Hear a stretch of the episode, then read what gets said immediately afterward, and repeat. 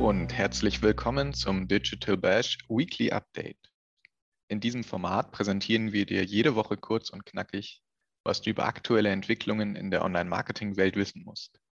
Ich bin Niklas Lewandzig aus der Online-Marketing.de Redaktion und gebe dir heute ein paar der wichtigsten News aus der Woche an die Hand. Bei Google-Tochter YouTube gab es im alljährlichen Letter from Susan, der CEO Susan Wojcicki, nicht nur einen Rückblick auf 2021, sondern auch Hinweise auf die Weiterentwicklung in diesem Jahr. Besonders im Fokus steht dabei die Einbindung von NFTs, das Live-Shopping auch in Shorts und das Wachstum der Creator Economy. Diese wächst insgesamt vor allem auch dank TikTok. Doch auch für Advertiser wird die Trend-App immer relevanter. Jetzt liefert TikTok eine Instant-Page, eine native Landing-Page für in In-Feed-Ads beworbene Produkte direkt in der App, die elfmal schneller laden soll als herkömmliche mobile Seiten. TikTok experimentiert außerdem aktuell mit Avataren für die User der App und lieferte kürzlich ein Update zu den geplanten Subscriptions für Creator. Ähnliche Subscriptions testet Instagram bereits. Und die Plattform optimiert zudem derzeit die Funktionalität von Live-Videos, der Remix-Option und insbesondere dem Umfragen-Sticker, der in der Story besonders populär ist. Welche Themen und Trends bei Instagram gerade besonders viel Aufmerksamkeit erhalten, kannst du in unserem Beitrag zur Hype Auditor Studie auf onlinemarketing.de nachlesen. Ein kleiner Hinweis, Wirtschaft und Finanzen verzeichnet das Top-Wachstum bei den Kategorien. Verluste muss hingegen Spotify beim Marktanteil im Musikstreaming-Sektor hinnehmen. Dennoch bleibt das schwedische Unternehmen dort die klare Nummer eins. Andere Audioplayer holen jedoch stetig auf. Als speziellen Artikel legen wir dir eine Auseinandersetzung mit Aktionen von Creatoren ans Herz, die für Klicks und Reichweite viel zu weit gegangen sind. Denn ein gefakter Flugzeugabsturz, eine gefilmte Leiche und sogar Mord sollten jenseits der Grenzen liegen, die wir für unsere Unterhaltung akzeptieren. Für die wichtigste Nachricht der Woche sorgte Google, das unter der Woche zudem in Australien mit der Zensur von Suchergebnissen drohte. Das Unternehmen stellte mit Topics eine Methode für interessenbasiertes Cookie-less Advertising vor, die auf Themenbereichen aus Chrome basiert und gab gleichzeitig bekannt, dass die bisher entwickelte Cookie-Alternative Flock eingestellt wird. Das Ende der Third-Party-Cookies bei Chrome ist nahe, trotz Googles Verschiebung nach hinten. Schon ab Ende 2022 sollen Publisher und die Werbeindustrie beginnen, ihre Angebote so anzupassen, dass sie statt Third-Party-Cookies auf alternative Technologien setzen. Ab Mitte 2023 beendet Google den Support für die Cookies endgültig. Dieser Prozess soll wiederum drei Monate dauern. Welche Alternativen für Cookies nun in Frage kommen, wird seit Googles erster Ankündigung zum Support Ende Anfang 2021 heiß diskutiert. Auch deshalb, weil es zwar viele Lösungsansätze gibt, diese jedoch, anders als die Cookies, oft noch nicht branchenübergreifend Anwendung finden oder Anwendung finden würden. Das gilt beispielsweise für diverse ID-Lösungen. So hatten viele BranchenteilnehmerInnen noch 2021 davon gesprochen, eine Abschaltung Ende 2021 oder Anfang 2022, wie ursprünglich geplant, würde das Internet massiv beeinträchtigen, auch als Raum für Information und Inspiration. Selbst Googles Privacy Engineering Director für Chrome, Vinay Goyal, stimmte zu und sagte, Zitat, Insgesamt wurden bereits beträchtliche Fortschritte erzielt. Allerdings ist auch klar geworden, dass im gesamten Ökosystem mehr Zeit benötigt wird, bis alles richtig läuft. Zitat Ende. Während die von der Branche als Gnadenfrist aufgefasste Zeit bis zum Einschnitt bei Google Chrome langsam, aber sicher verstreicht, arbeitet Google selbst an einer Lösung. Zunächst hatte das Unternehmen die Methode Federated Learning of Cohorts, kurz FLOC, entwickelt. Doch diese stieß in Europa auf Datenschutzbarrieren und wird nun eingestellt. Stattdessen fokussiert sich Google fortan auf Topics, eine neue Methode aus der Privacy Sandbox für interessenbasiertes Advertising, die außerdem grundsätzlich an Contextual Targeting erinnert. Eine Lösung, die laut Xander 2021 von den meisten Unternehmen als Cookie-Alternative bevorzugt wurde. Allerdings dürften die meisten Marketer, denen vor dem Ende der Third-Party-Cookies graut, insbesondere gespannt auf Google schauen, wenn es um Alternativlösungen geht. Immerhin sind deren Ansätze auf jeden Fall mit dem marktführenden Browser Chrome kompatibel und, anders als viele Lösungen wie etwa im Kontext von IDs oder von Data Cleanrooms, fast flächendeckend einsetzbar. In einem Blogpost erklärt das Suchmaschinenunternehmen, dass man Publishern, Creatern, Marketern und EntwicklerInnen nun über die Privacy Sandbox die Tools an die Hand geben möchte, um in einer cookieless Werbewelt weiterhin erfolgreich zu sein. Statt auf Kohorten setzt Google also auf Themen. Eine solche Neuausrichtung hatte Tech Lead Manager Josh Carlin aus dem Privacy Sandbox Team bereits im Sommer 2021 angedeutet. Da erklärte er, dass es Sinn ergeben würde, von Kohorten zu Themen zu wechseln, weil das einige Vorteile habe. So könnten User eher sehen und verstehen, wie ihre User-Daten eingesetzt werden.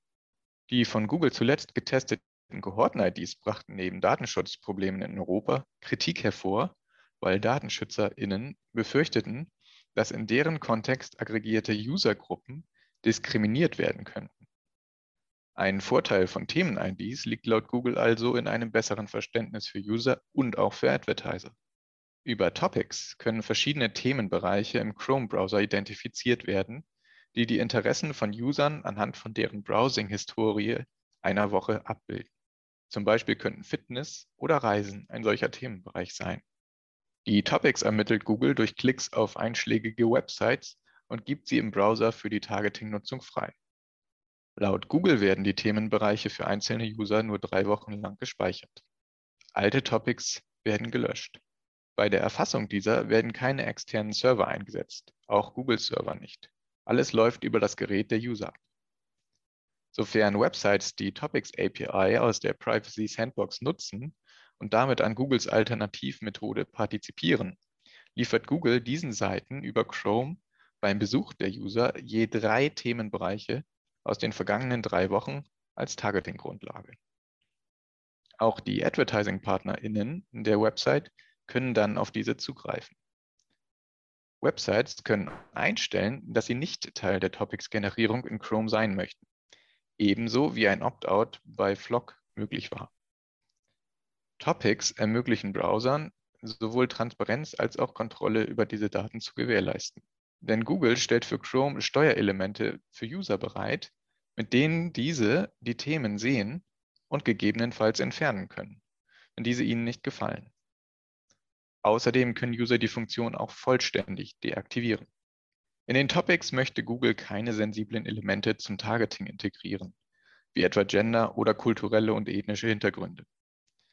Anders als beim cookie-basierten Tracking soll das Teilen von Daten via Topics nachvollziehbarer und transparenter für alle Parteien, inklusive der User, sein. Da Websites und Advertiser auf die Themenbereiche zugreifen können, sollen sie nicht auf fragwürdige Methoden wie Fingerprinting angewiesen sein, um relevante Ads an NutzerInnen auszuspielen. Google möchte zeitnah ein Developer Trial in Chrome aufsetzen. Sowohl Website-EntwicklerInnen als auch Player der digitalen Werbeindustrie können die Methode dann erstmals umfassend testen. Basierend auf dem Feedback der Testgruppe möchte Google das Design und die Funktionen von Topics noch anpassen. Die Topics API soll global und auch im europäischen Wirtschaftsraum zum Test bereitstehen. Auch zum Entwurf namens Fledge sollen in den nächsten Wochen Updates folgen. Fledge kann im Browser statt über den Ad-Server Informationen zu Geboten und Budgets von einzelnen Kampagnen speichern und Entscheidungen fernab vom Tracking der Third-Party-Cookies durchführen. Nähere Informationen zum Test mit Topics wird Google ebenfalls in der näheren Zukunft teilen. Dass Google darauf pocht, der Branche die Methode Topics als umfassende Lösung zu präsentieren, ja aufzudrücken, ist nicht weiter verwunderlich. Immerhin ist Chrome der mit Abstand marktführende Browser weltweit. Und wenn sich Publisher, Advertiser und Co. auf Topics als Advertising-Grundlage verlassen, sind sie auch weiterhin an Googles Browser gebunden. Entsprechend bemerkt auch Uli Hegge, Senior Vice President Central Europe bei Infosum gegenüber onlinemarketing.de an, Zitat, aus Sicht des Marktes ist diese Neuausrichtung noch nicht optimal, denn es handelt sich nach aktuellem Kenntnisstand ebenso wie bei Flock um eine isolierte Google- bzw. Chrome-Lösung. Google spielt also weiterhin eine, wenn nicht sogar aufgrund der Verbreitung von Chrome die zentrale Rolle. Alle KonsumentInnen, die Topics nutzen möchten, müssen Chrome benutzen. Ein anderer noch nicht geklärter Punkt ist, inwieweit Google wirklich keinen Zugriff auf die eigentlich lokalen Daten hat, beziehungsweise zukünftig haben könnte und entsprechend ob und gegebenenfalls wie diese mit Login-Daten verbunden werden. Zitat Ende. Ob Topics als Targeting-Lösung eine Alternative darstellt, lasse sich in diesem frühen Stadium noch nicht beurteilen, erklärte uns wiederum United Internet Media CEO Rasmus Giese.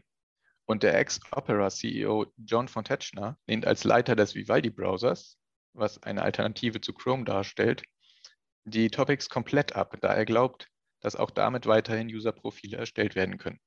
Tatsächlich muss die Branche wohl die ersten Tests der Lösung Topics und Anpassungen basierend auf User-Feedback abwarten, ehe die Methode ernsthaft als Cookie-Alternative in Betracht gezogen werden kann. Immerhin war auch Googles Flock mit hohen Erwartungen gestartet und schnell gescheitert. Ein starker Fokus auf insgesamt kontextuellem Targeting dürfte ab Ende 2022 aber unumgänglich sein.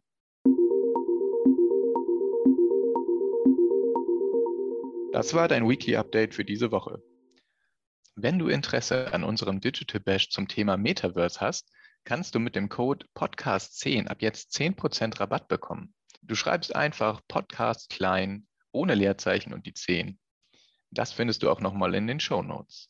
Dann kannst du für 10% weniger am Event teilnehmen und unter anderem Speaker von Meta, Google, Depth und Co. hören, die dir erzählen, was das Metaverse ist, welche Potenziale es bietet und wie du dort auch Marketing betreiben kannst. Viel Spaß dabei. Noch mehr Insights findest du in unseren diversen Folgen mit ExpertInnen aus der Branche und auf onlinemarketing.de. Wenn du Anregungen und Feedback für uns hast, schreibe gerne eine Mail an redaktion.onlinemarketing.de oder besuche uns auf Instagram, LinkedIn, Facebook und Twitter. Mein Name ist Niklas Lewandzek und ich freue mich, wenn du nächste Woche wieder mit dabei bist. Tschüss und ein schönes Wochenende.